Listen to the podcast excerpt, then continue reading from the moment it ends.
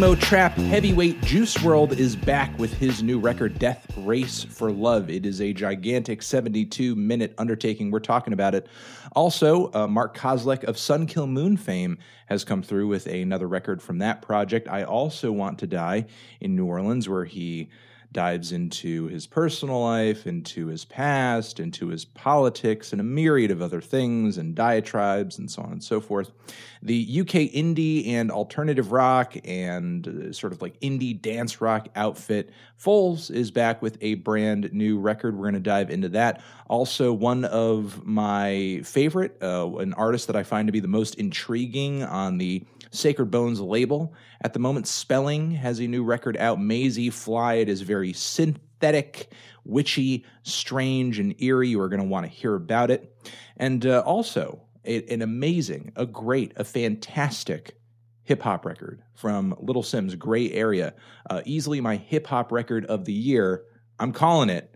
You know, let's uh, we'll, we'll, we'll see how the rest of this year pans out. But as of right now, I, I think this is going to be my hip hop record of the year. If not, my album of the year.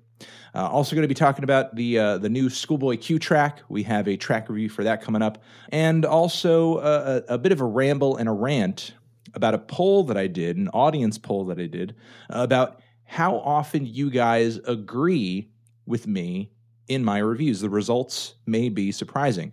Uh, that is going to be it for this episode.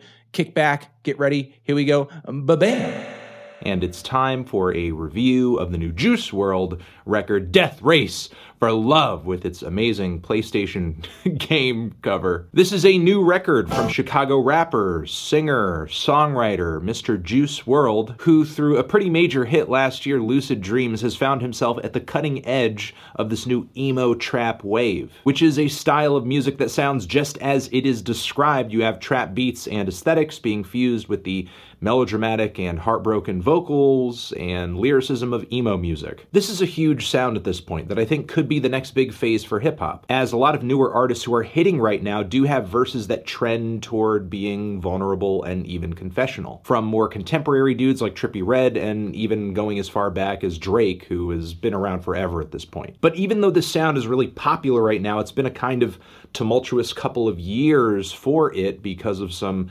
major losses of huge voices within the scene. You're talking about XXXTentacion and Lil Peep. But as long as the audience continues to demand this stuff, this sound and style are probably not going anywhere anytime soon. And speaking of giving the audience what they want on this record, much of Juice WRLD's writing here sounds like it was directly influenced by the popularity of his own past singles. The song Maze off this record literally sounds like Juice WRLD copying over the entire Lucid Dreams formula onto this track, changing the beat, changing the sound a little bit, altering the flow very slightly, and, whipping the melody up. Basically, just recycling a lot of these used ideas and hoping to get another go around out of them. There's also quite a bit of guitar sampling on this record, or maybe just synth patches that sound like guitar. Either way, more guitar presence. And I would say the influence that 2000s emo pop has had on Juice WRLD's very nasally vocals on this album has increased at least two or three fold. A lot of Juice WRLD's singing and verses on these tracks varies between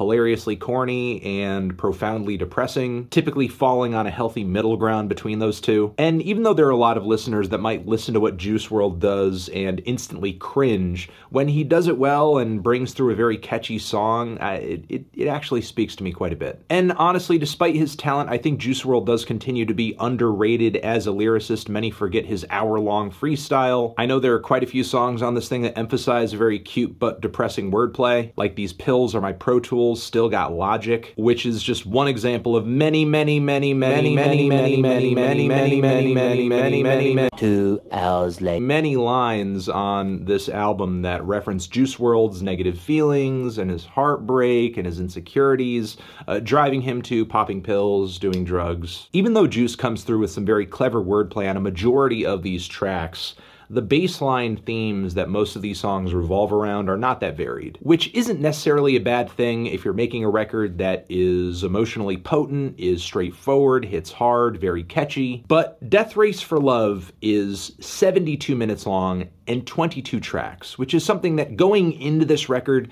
I did not want to believe would be a problem because, you know, for the most part, I do like what Juice WRLD tries to do. I like what he represents. I thought maybe he'd pull through, maybe it would be hits on hits on hits, and maybe he would show audiences that he could kind of break his sound and style up, try some new stuff, take some risks, and succeed. But uh, that's only sort of the case on this record. There are some pretty good and amped tracks on this album where Juice does try to give audiences a bit of a break from a lot of the druggy and sad ballads on this record. But in the process of chasing after these more in your face sounds, there is kind of a loss of personality. The song Syphilis is like a distorted SoundCloud banger, which you can really hear Juice chasing after in the second half when he's attempting Ski Mask's kind of goofy, fast trip triplet flows. The song On God invites Young Thug onto a beat that you would usually hear on a Young Thug album, a very glistening, pretty, smooth trap beat, and Juice WRLD ends up just sounding like a feature on his own song. I do appreciate Juice trying his best to break up the monotony of this very lengthy track list, but the redundancy on this album really does set in on the last leg. Not only in terms of a lot of these songs sounding the same, but Juice WRLD kind of running out of song ideas too. The song 10 Feet features some pretty decent rapping that sounds a little vintage to my ears. It's got a good pace to it, but the song eventually trails off into this weird instrumental outro that doesn't really go anywhere. The tune on She's the One is so painfully sluggish, I just can't wait for it to end. The song Rider, thematically, I'm pretty sure Juice WRLD has already explored this topic to death of finding or, or having a, a significant other that will like Ride for You is devoted to you. And on this entire record, I'm not sure if there's a more pointless song than Make Believe. A track whose instrumental is really tedious, completely cluttered. I hate the guitars in it. Melodically, Juice WRLD isn't really doing much, and the whole track brings no closure whatsoever to the entire record. The first portion of this album does have a few misses in it, but it hits a great stride. And there is a point toward the end of this record where it completely loses sight of its own flow and ends up sounding like a jumbled pile of random songs that were maybe too clean to end up on the cutting room floor, but weren't really great enough to feature on the first half of this album. It makes me wonder if Juice WRLD really understands what exactly about his music appeals to people. Because if you truly had a sense of that, you wouldn't just be throwing anything that you made at the wall and hoping it would stick. Nor would you be literally copying over the equation for your previous hits and just trying to like redo them. Because instead of crafting a good coherent album, Juice WRLD has gone culture 2 with it and has just flooded fans with songs that he hopes turn out into an unexpected hit. These rappers are like dropping compilations masquerading as albums at this point. I do kind of respect that he didn't overload this album with features, though. Even though I have an issue with how bloated and repetitive this album is, that's not to say there aren't highlights on here. The song Empty to my ears feels like Juice WRLD 2.0. He's come back with essentially the same tricks, but they're kind of fine tuned so that he sounds even more depressing this time around. And over an incredibly glamorous and beautiful instrumental. Feeling empty, so goddamn empty. Also, when he drops lines on this thing like, I problem solve with styrofoam, I don't know whether to laugh or cry. The track Fast is another highlight for me, incredibly hooky, very mellow, and hits hard despite its very subtle presentation. Some of Juice's vocalizations, especially on the hook, kind of remind me of Post Malone. It does have that soft, chill, but catchy trap ballad Post Maloney type feel, I guess. There is the hilariously titled HeMotions, whose muddy emotions hook is catchier than maybe I would like it to be, despite how cringy I think some of the lyrics are. The song Robbery, hands down, is now my favorite Juice WRLD track, not only for its incredibly endearing and sad instrumental, but also Juice WRLD's heart wrenching performance on this thing. Tell me, put my heart in the bag and nobody gets hurt. This chorus sounds like it was ripped straight out of like an old Fall Out Boy or Simple Plan album. This is like the purest embodiment of emo trap, period. The song Ring Ring is one of the few fusions of hip hop and pop punk that I think I've ever enjoyed. Juice WRLD singing his heart out about not wanting to pick up the phone and just be alone. Clever actually stuns on this song with his feature, stands out as the best feature on the entire album, in my opinion. His his vocals are just so over the top and, and immense emotionally. Even though that Postmates line that he drops does kind of make me raise my eyebrow a little bit, it does. There's some great moments on here, but honestly, uh, Juice WRLD waters the record down with a lot of songs that should have just ended up on a random friggin' mixtape dropped maybe several months after the release of this album. Because if you really wanted to boil this record down to its best and its finest moments,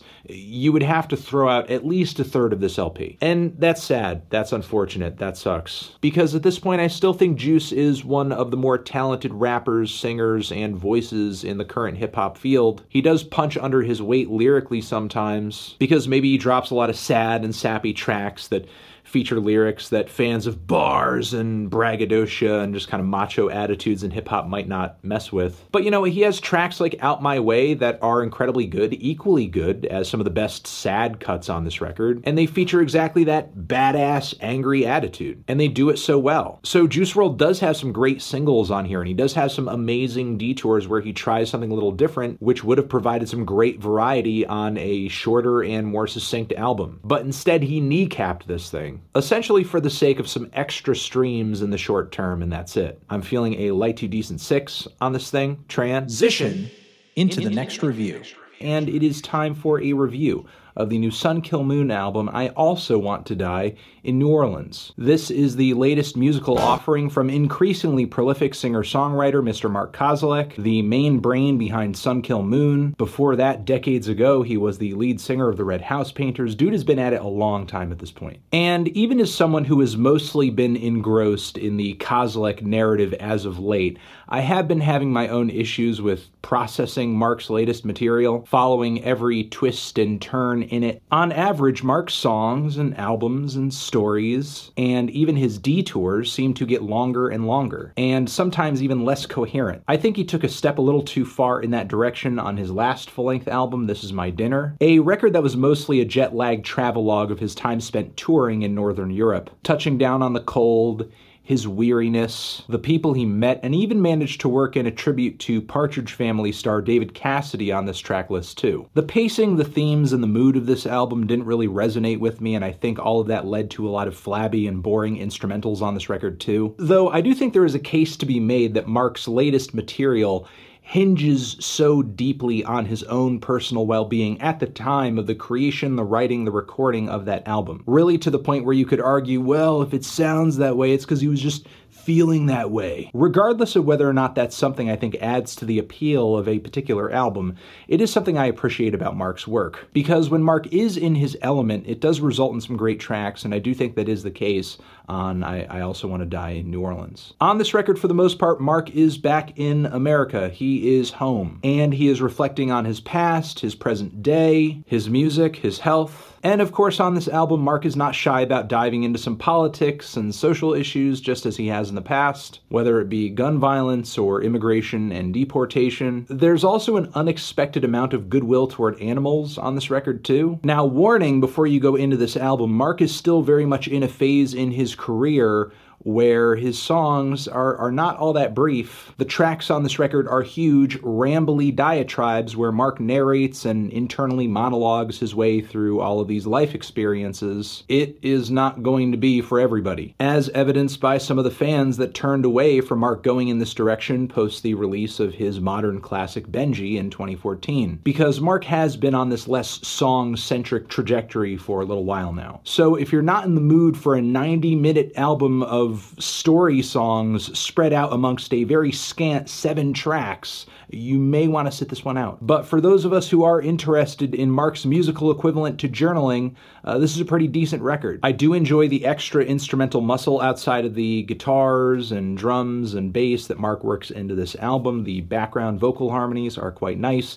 The droning and harmonious saxes and horns all over this record uh, do add a lot of beauty. They allow Mark and his band to turn these 10, 15, 20 minute tracks into pretty dynamic experiences. Much better than some of the more one note and repetitive instrumentals that I've heard him drop in the past. Not to mention that with this versatile instrumental palette, Mark and his band are able to create a variety of different musical backdrops for different sections and passages within each song. So you kind of get a song within a song within a song, or a story and a story and a story. Especially given that most of the songs on this album have an overarching theme to them, even if they do divert into something else, and, and believe me, they do. Usually it's through an unforeseen occurrence or a random, almost tangential reference, but uh, diversions happen. But still, on pretty much every track here, Mark does make sure to circle back around to the original idea and intention of the song, which is something that I, I think some of his recent material has been lacking. On the opening track, Coyote, Mark reflects pretty heavily on this house that he purchased that he has a,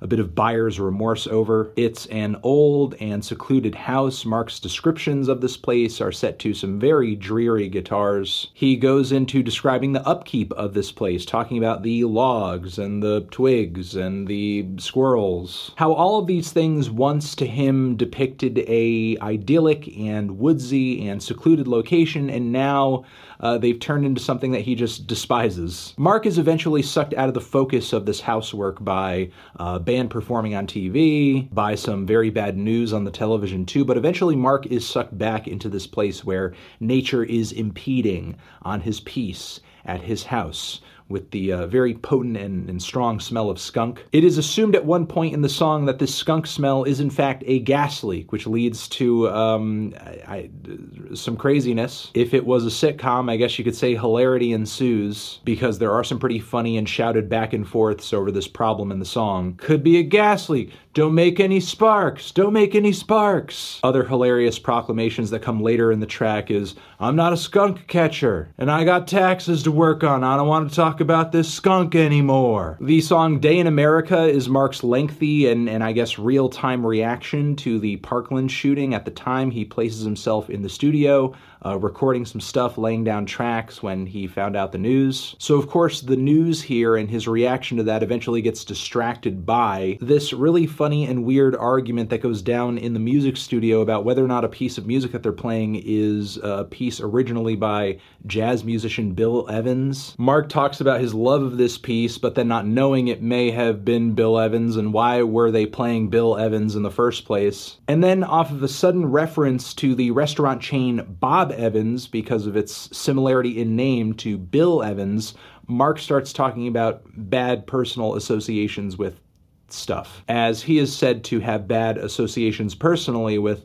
Bob Evans. And then he goes into a bit of an old story about a friend who he may have lost connection with because she, I guess, got into a fight in front of him and basically got decked and knocked out. And he assumes that this person associates that bad experience with him, so that's why they've kind of like avoided contact or, uh, uh, you know, they, they haven't uh, reconnected. Then Mark eventually touches back on the Florida story, talking about how much he despises the shooter and how uh, uh, we should basically be taking out revenge on this person, torturing this person. Doesn't matter. I mean, the tone of how he describes it has a bit of a vigilante angle to it, but the idea of I guess, capital torture, the optics of that, I'm, I'm, not exactly sure how, how that may play out, as it seems like he's implying this is something like societally we should be endorsing. You know, and there's just so much that could potentially go wrong there, especially since our, our criminal justice system does have a bit of an issue with jailing and arresting the wrong people. And, you know, even if we do have a school shooter totally dead to rights and we know it's that person, it, it's still torture. There's most likely going to be some kind of unforeseen consequence attached to that uh, maybe best to avoid it entirely. Still, though, after this, Mark goes into another diatribe about Republicans essentially blocking responsible gun control reform, basically just painting all of this as yet another day in America. This is just a norm for us. And just as an added personal comment, as I can divert in my own review, just as Mark does in his songs, uh, our own toxicity on this issue seems to be affecting other places as well, as uh, the day that I'm recording this video, uh, we just had a big school shooting in Brazil, and we just had that uh, massive mosque shooting in New Zealand. A pretty sorry state of affairs that we're in the midst of, for sure. Also, the chilling outro on this track of society essentially circling around the drain and how our current state is evidence of us getting really close to that drain. Uh, it's um, it's it hits hits a little too close to home and it gives me a lot of anxiety. Themes on this album of Mark looking skeptically at American exceptionalism continue on the track I'm Not Laughing at You, where Mark goes into a lot of digs and embarrassment at his home country when he is traveling abroad, touring, foreigners making fun of the toxic politics and culture of America, even teasing him over being fat and eating too much. The most stunning part of the track though in my opinion is this cycling drum beat, very very groovy. Also, these eerie, bending, kind of subtly wailing guitar lines. And the way this transitions so effectively into these rich, beautiful horn harmonies at, at various points in the song. The shortest track here is L48, where Mark can be heard reminiscing over this old Gibson guitar model that he's uh, had a bit of a personal history with. And it's an okay cut from a narrative standpoint, but it does feel like uh, kind of a dwarf amongst all of these juggernauts on the entire record. Not to mention that, in my opinion, the instrumental is a little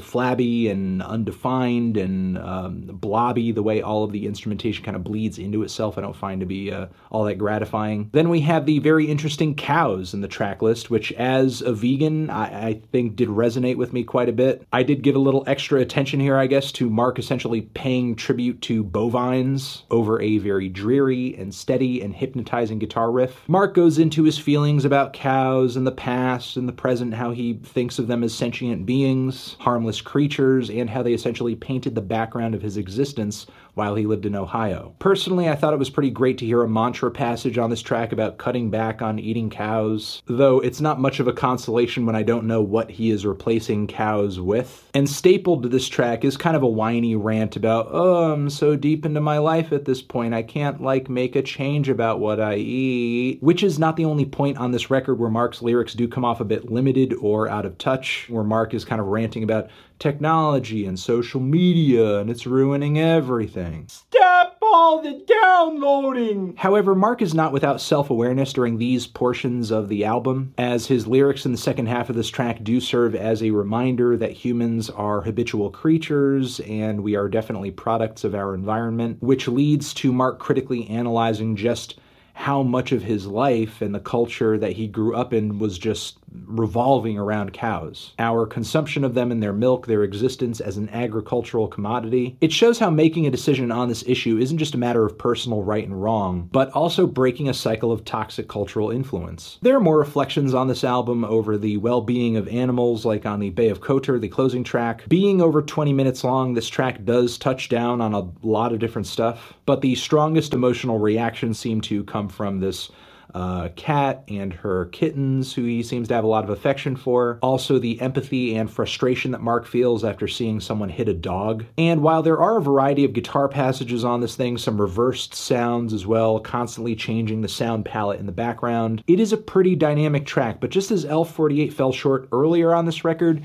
this song overreaches a little bit. And even though Mark does tie up the track pretty decently with the mentions of traveling to and from Montenegro, this song is not nearly as coherent in its narrative progressions as almost every other track here. Maybe it's Mark back in his like jet lagged mind state because of all the traveling. So parts of the story or connections within it seem like they're erased or fast forwarded, which leaves the song Couch Potato, which is a pretty decent track on this record. On the first leg of it, Mark seems to be going through this issue that he has with deportation and immigration policy in the US, bringing up how many liberals and Democrats sort of overlooked all the deportations going on under the Obama administration. I mean, he was just as aggressive with that stuff as, as Bush was. And it is interesting to hear Mark's thoughts on this issue because he pretty much wrote a song about something connected to this, Gustavo, off of Perils from the Sea, and he actually references that track in this song. But later in the track, he says that he doesn't give Gustavo much thought these days, which I think comes down to the point of the title of this track, The Couch Potato, how the country is going to crap and Donald Trump is going to continue being president because of a lack of engagement, a lack of motivation, basically inaction. And as far as Mark's personal insights as to how we got here go, uh,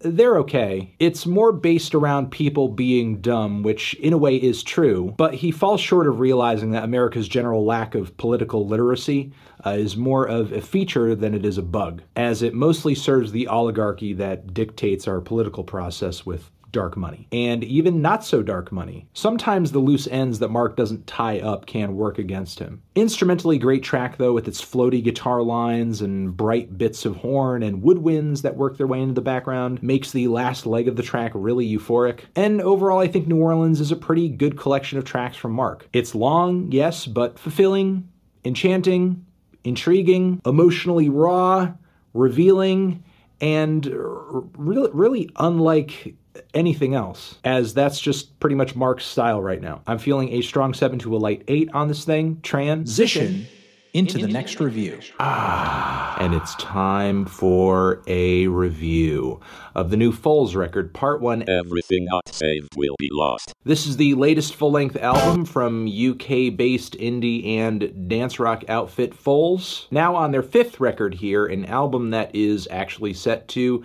be connected to a sequel album dropping later this year. Now, despite my track record for loving pop and rock groups that uh, emphasize groove. Foals have never really resonated with me outside of their debut album, which featured a way more frantic and noisy and mathematical sound than what the group is currently working with. In fact, every move the band has made since the release of that album has resulted in blander and blander music. I'm not even that into the band's most well received album to date, Total Life Forever, but it's been about four years since Foals' last album. I did enjoy a few tracks leading into the release of this LP, so Uh, I don't know, maybe it's the dawn of a new era for the band. Maybe they'll bring some excitement back into the fold. And that is sort of the case here. The band does sound excited to be back, especially on a pretty short run of songs right after the first few cuts on the album. The song White Onions features a very prominent and plucky guitar melody that might not be all that memorable in my opinion, but it kind of makes up for that lack of memorability with some high velocity drumming, cacophonous harmonies crashing into each other, and with this roaring death from above 1979 style bass. The track also features some of the most thrilling and shouty vocals Foals have laid down in years on one of their records. The song In Degrees is another highlight for me on this record, features this very bright, shimmery synth loop that catches my ear immediately, captivating groove, fantastic rhythmic layers as the track progresses along. Also, a very shouty and exuberant group chorus that reminds me of Talking Heads quite a bit, like Fear of Music, I Zimbra era Talking Heads. I also like the progression of the song Syrups a lot too, which kicks off with this very reserved, clunky bass line that ticks along like clockwork. The band lays some cavernous vocals on top. It progressively gets a little washy, a little trippy. I'm just feeling the sound wash over me. And eventually the band explodes into this building groove that gets more and more intense and eventually reaches one of the biggest climaxes on the entire record. So there are some truly fantastic highlights on this album that, in my opinion, go toe to toe with some of the band's best contemporaries when they were putting out their best work. Whether it be Battles or or LCD Soundsystem. you could also list Bloc Party, and I also want to mention Everything Everything, a newcomer, yes, but still a group who I think over the years has been greatly inspired uh, by the work Foals have put in on their past albums. So while I do like this handful of cuts, the album unfortunately does not stay this consistently great throughout its entirety. Much of what surrounds these tracks to my ears just merely sounds okay or average. You have some pretty tepid openers on this record. The song Moonlight features a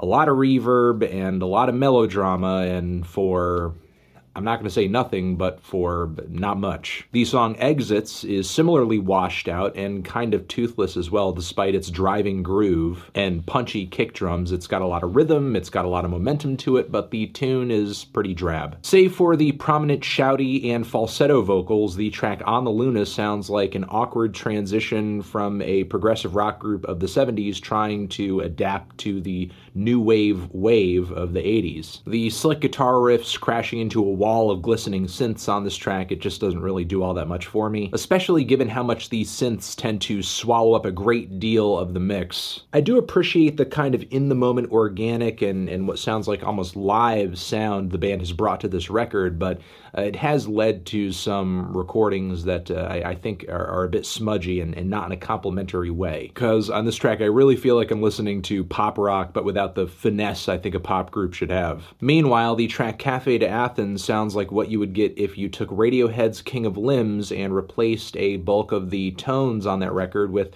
uh, sounds that are a lot more plucky and percussive, like if you uh, had some kalimba or glockenspiel or xylophones all over the record. I mean, I guess it's alright. It's certainly better than Sunday, which sounds like a horrifically boring indie folk outfit going electric for the first time, only to deliver the least fulfilling song on the entire album. The band eventually hits a kind of fast and explosive finish, but the transition to get to that point isn't really that great, nor do I think the first leg makes a uh, the payoff worth it. The very blissful and drony closer is okay. It's a moody piano ballad set against this very bright, shimmery wall of synthetic sound. Again, it's fine, but I think it would be more gratifying if the lead up to this point had uh, been more interesting. Overall, I think this record was okay. It was listenable. Definitely the band's most worthwhile effort in quite some time, but I can't say I'm walking away from this record being all that excited for part two frankly. I'm feeling a light six on this thing. Transition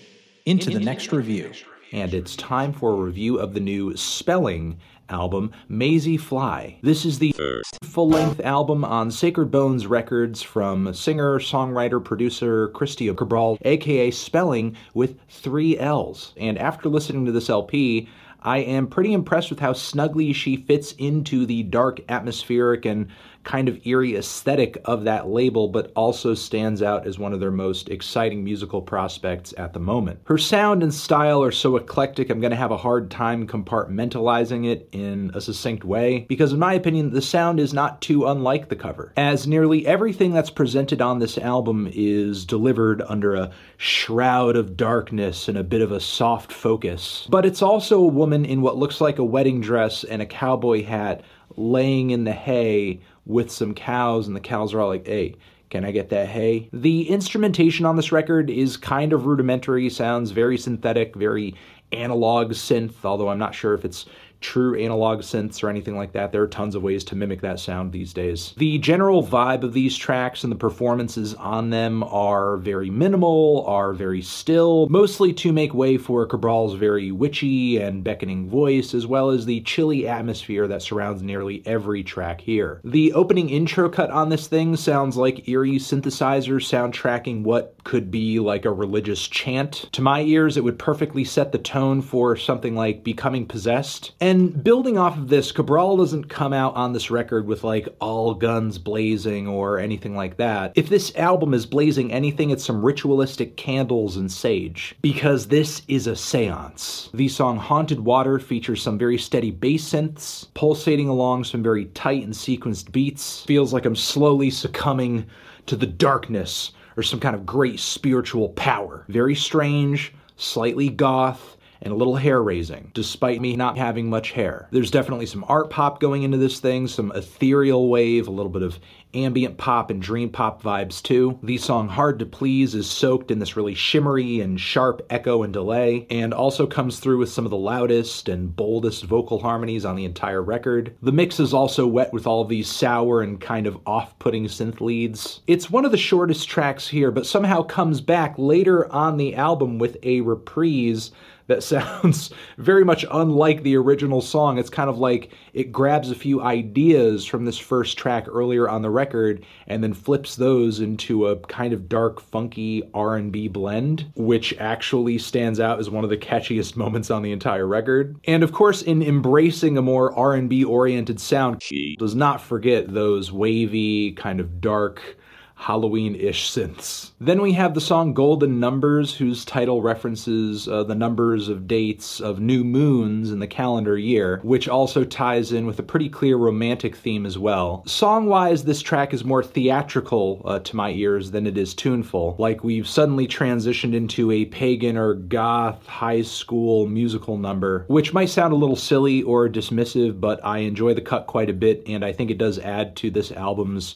uh, kind of amateurish but authentically weird charm, and adds to this running list of themes like planets and stars and the sun and even extraterrestrial beings, which we will talk about a little bit later. The first leg of this LP features a lot of shorter cuts on this album, maybe not as fulfilling or as uh, built out as I would like them to be, but around the halfway point, it does start delivering more fulfilling cuts. The song Under the Sun is easily one of the best tunes on the entire record, in my opinion. Under the Sun Whoa. The track features a lovely, sad chord progression, these intoxicating melodies. Meanwhile, the song Real Fun sounds like anything but real fun. First track on the entire album to feature some prominent guitars, and mostly sounds like a very dark and dank synth rock tune composed in a dungeon. The track also comes with a crushing climax of just distorted guitar and heavy synth bass and these John Carpenter style lead melodies. And I'm also kind of intrigued by the lyrics on this track, which seem to be about aliens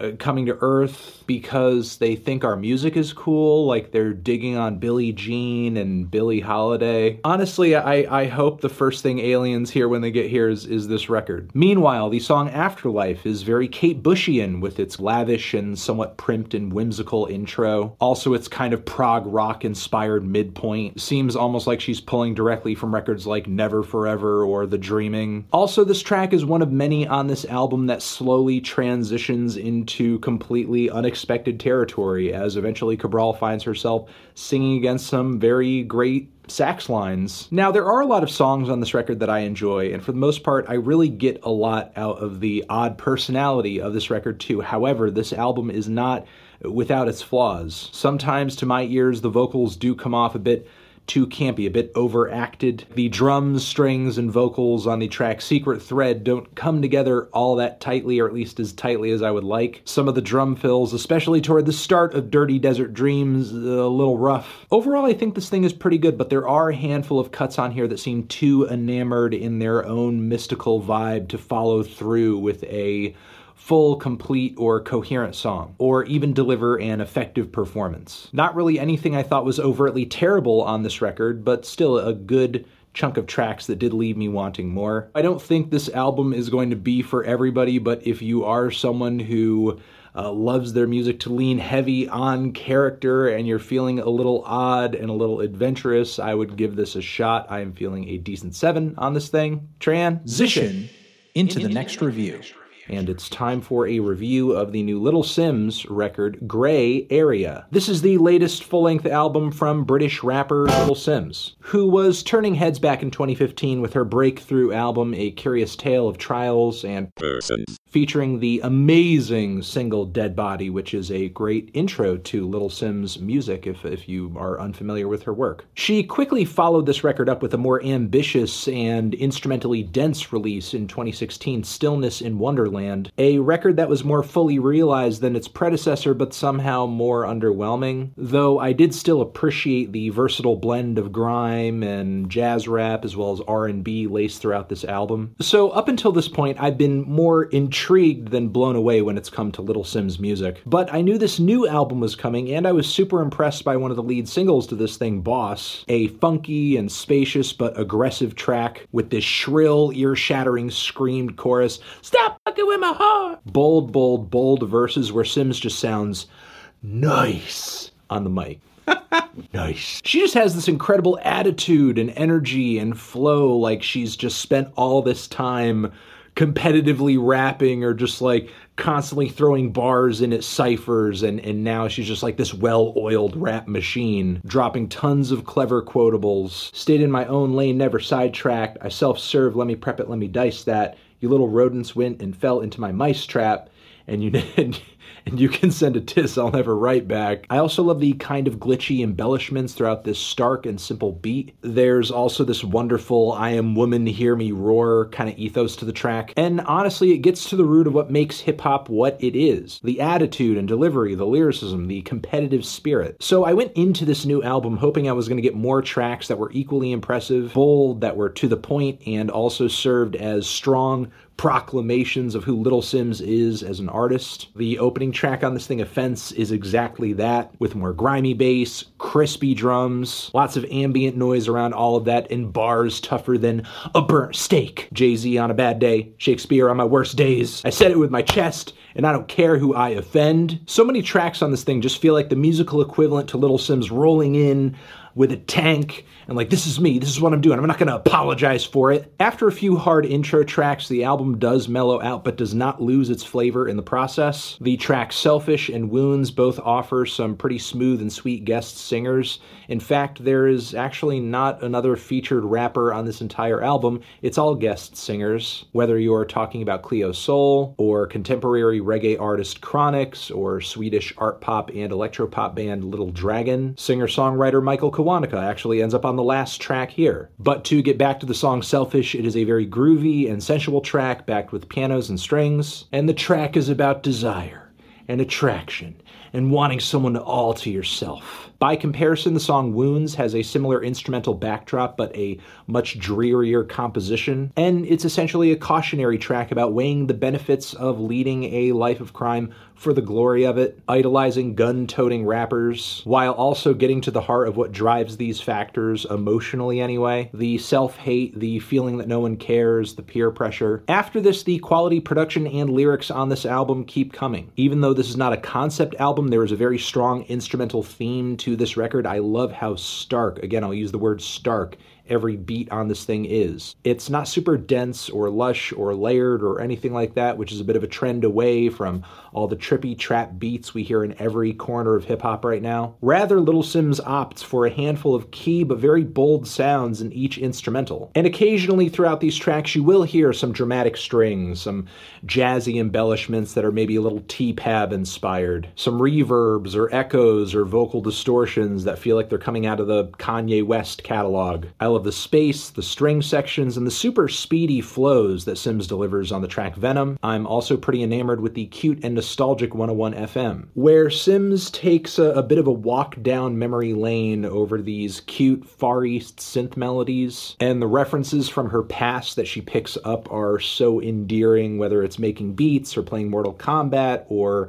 uh, just like rapping on the radio. Simz switches the mood of the album big time on the track Pressure, with these chilly, ghostly group vocals haunting the track's very spacious mix. The sad pianos and organic drums and pulsating chords all make for very nice touches in the instrumental. And lyrically, Simz is referencing a variety of different pressures she feels bombarded by at any given time. The black experience, a cheating ex, or this pressure to succeed. From pressure, we go to therapy, which does make me kind of think there is an ingenious way that Simz sequenced the songs on this album. And this track is essentially about unwinding, having outlets, having the ability to deal with and wrestle with your emotional demons, and uh, I guess the lack of fulfillment, and utility that she gets out of therapy and, and not feeling like she needs saving. Lyrically, the song Sherbet Sunset also feels like it's continuing a narrative of some sort as this track dives deeply into uh, the, the failed relationship that Simz bitterly references in a handful of bars prior to this track. So now she's going into the mistreatment, the deception, how emotionally invested she was in this relationship, saying what a waste of chemistry, energy, and empathy.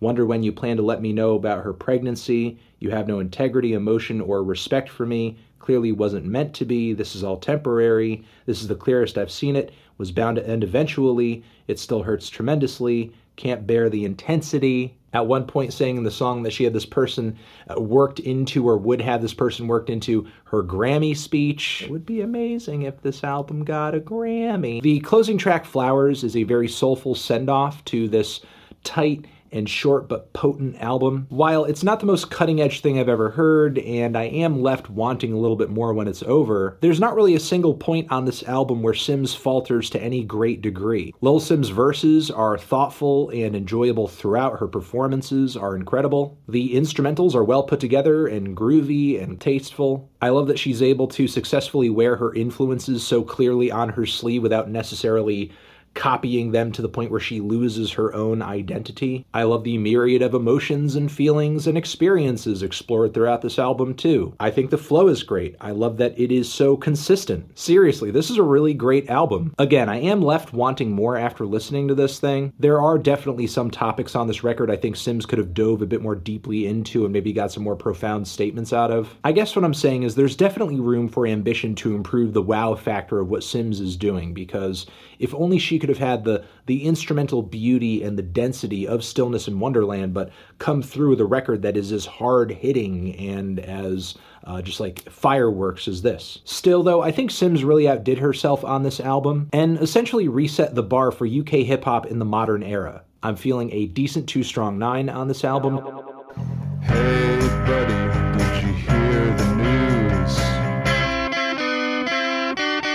It's track reviews. It is track review time. ScHoolboy Q of Top Dawg Entertainment of Black Hippy fame. He is back. Brand new single. Album on the way. Last time we heard from ScHoolboy in an album capacity was his 2016 Blank Face LP. Uh, not my favorite record of his, honestly. I prefer Oxymoron by a long shot. Uh, a lot of people seem to disagree, but you know that's that's neither here nor there uh, because regardless, I am excited for a new album from him. Uh, the title of this new track is Numb Numb Juice, which is interesting enough on its own. Let's give this thing a shot and see what ScHoolboy is offering this time around. Is he going to be going crazy, raw, in your face, to the point, blunt, or will he be uh, continuing in the uh, kind of experimental path that he set on Blankface? Uh, let's let's give it a try and, and see what's going on. Numb numb juice, but bam.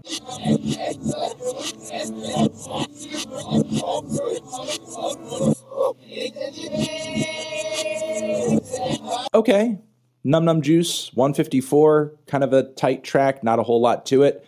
Uh, thought the instrumental was a little basic for a trap beat, though I did kind of like those uh, very ominous and heavy, you know, bell ringing dong that sort of were ringing out through the track.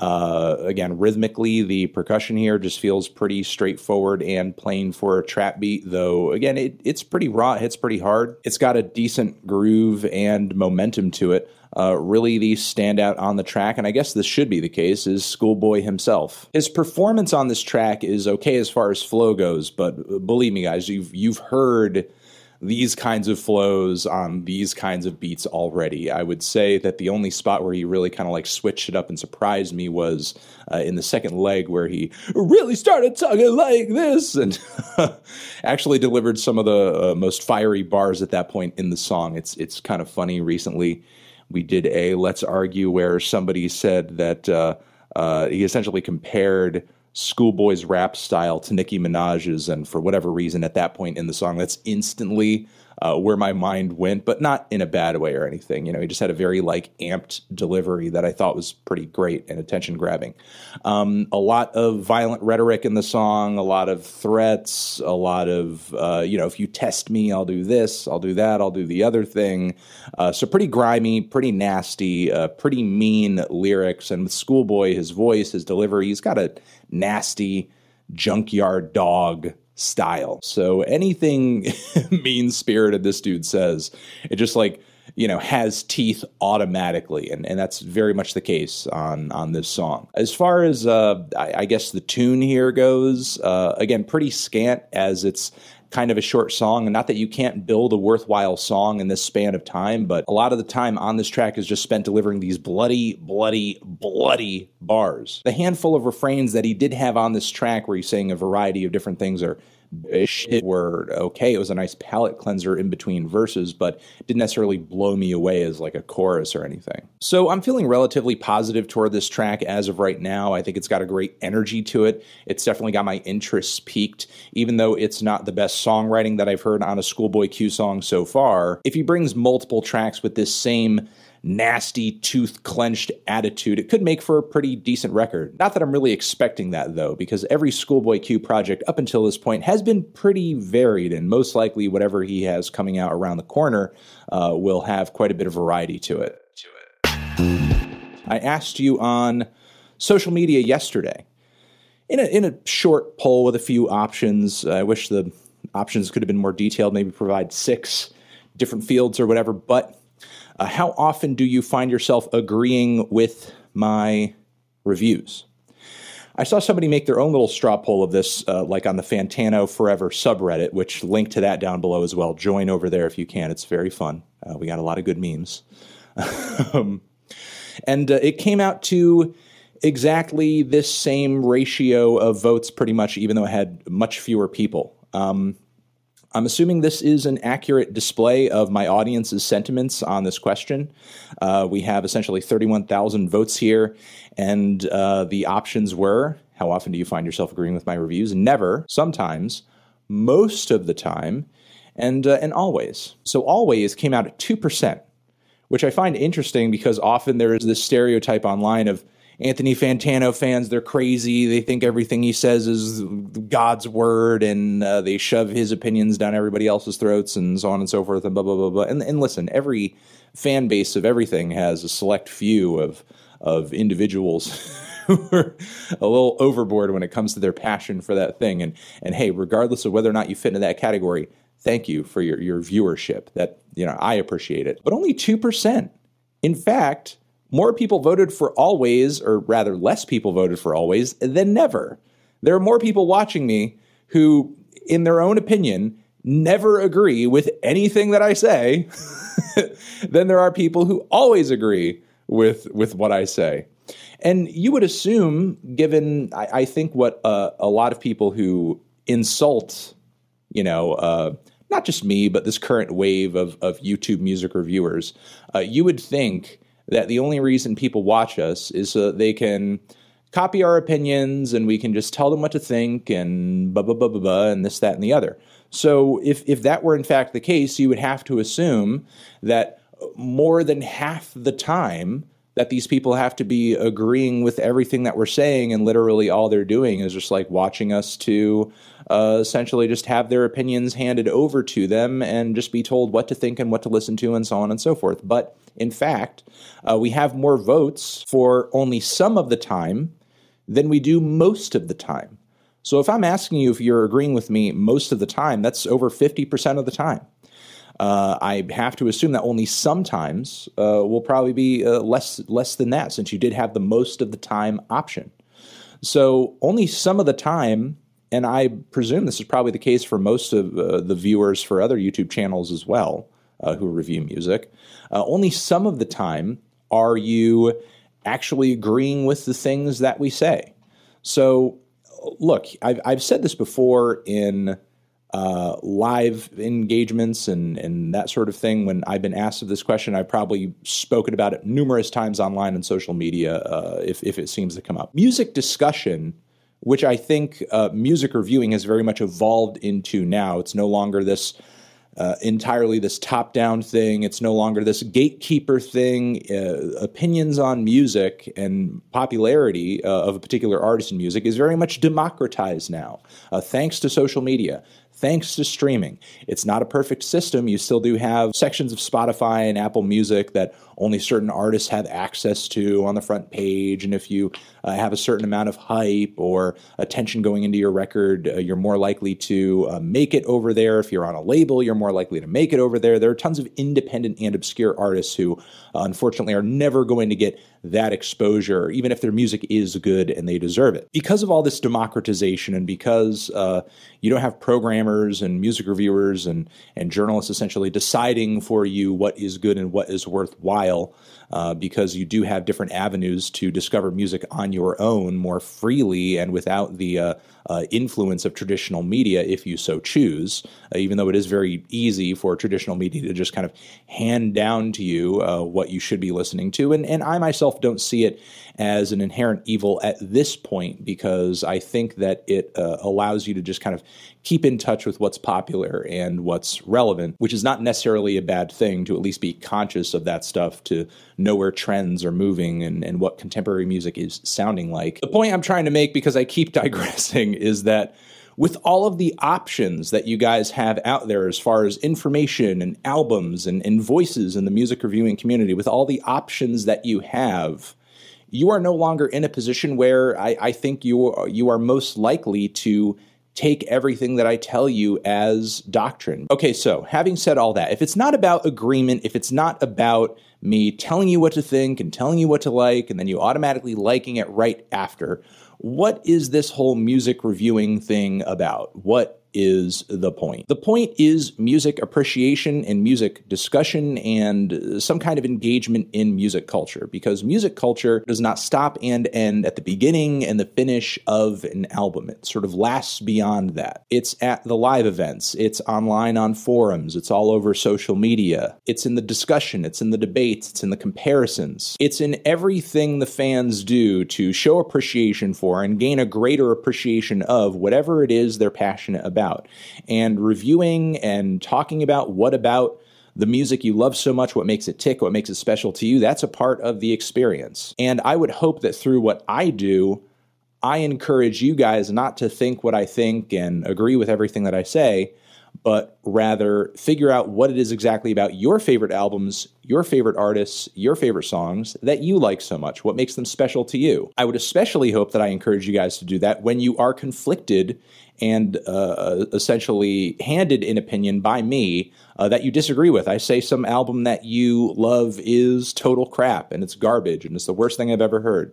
Uh, but you sort of flip that a little bit in your own head and think, well, wait a second, all those things that he said are awful about the album, those are things that I appreciate about it. And on top of it, I feel like he didn't bring up this element and this element and this other element. Maybe those are things that don't stick out to me, and that's why I didn't bring them up. But I would hope that through what I do, you are thinking a little bit more about what it is you love so much about the music that you like. So, honestly, I, I, just wanted to talk about that a little bit and also share these poll results and, and share that I am very happy and pleased with these poll results, frankly, because I'd much rather be in a position where I'm thinking of the music that I'm listening to critically, and then you guys are thinking about what I'm saying to you critically, then, eh, you know, whatever I say to you, you just like, just eat it up and it's spoon fed to you and it's just blah, blah yes, the album you said is good, is good.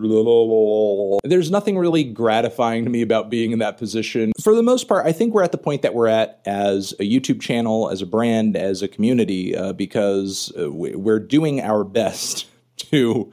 Uh, you know, give bold and honest and upfront opinions, but also respect one another's tastes and opinions. Because, look, at the end of the day, uh, no matter who I've given a negative review to. Uh, I don't harbor necessarily any mean or nasty or, or, hateful feelings toward that person. And if you like that album, if you like that artist, if that's your favorite freaking album under the sun, that's whatever, you know, because uh, who am I to dictate what it is that you like? Sure, I make fun of things. Uh, I like to have fun. I like to have a laugh. Uh, but uh, look, I'm, I'm, not here to bully anybody uh, for enjoying X, Y, or Z. I'm not here intentionally trying to ruin anybody's day over their music preferences. Okay. And that is going to be it for this episode of the Needle Drop Podcast. Thank all of you for listening. Hope you're having a good one. Make sure to rate and review and subscribe to this podcast on whatever platform you are listening to it on. Helps out the show quite a bit. Also, hit us up on social media, twitter.com slash the needle drop and a fantano on Instagram. Uh, make sure to subscribe to our YouTube channels, youtube.com slash the needle drop, youtube.com slash fantano. For more content, do not miss a single piece of content that we put out week to week. TheNeedleDrop.com is also good for that as well. And we will see you guys in the next episode of the podcast. Shout out to Jonah for assembling this episode as well as he does every single episode of the podcast. And you're the best. Anthony Fantano, The Needle Drop Podcast, forever.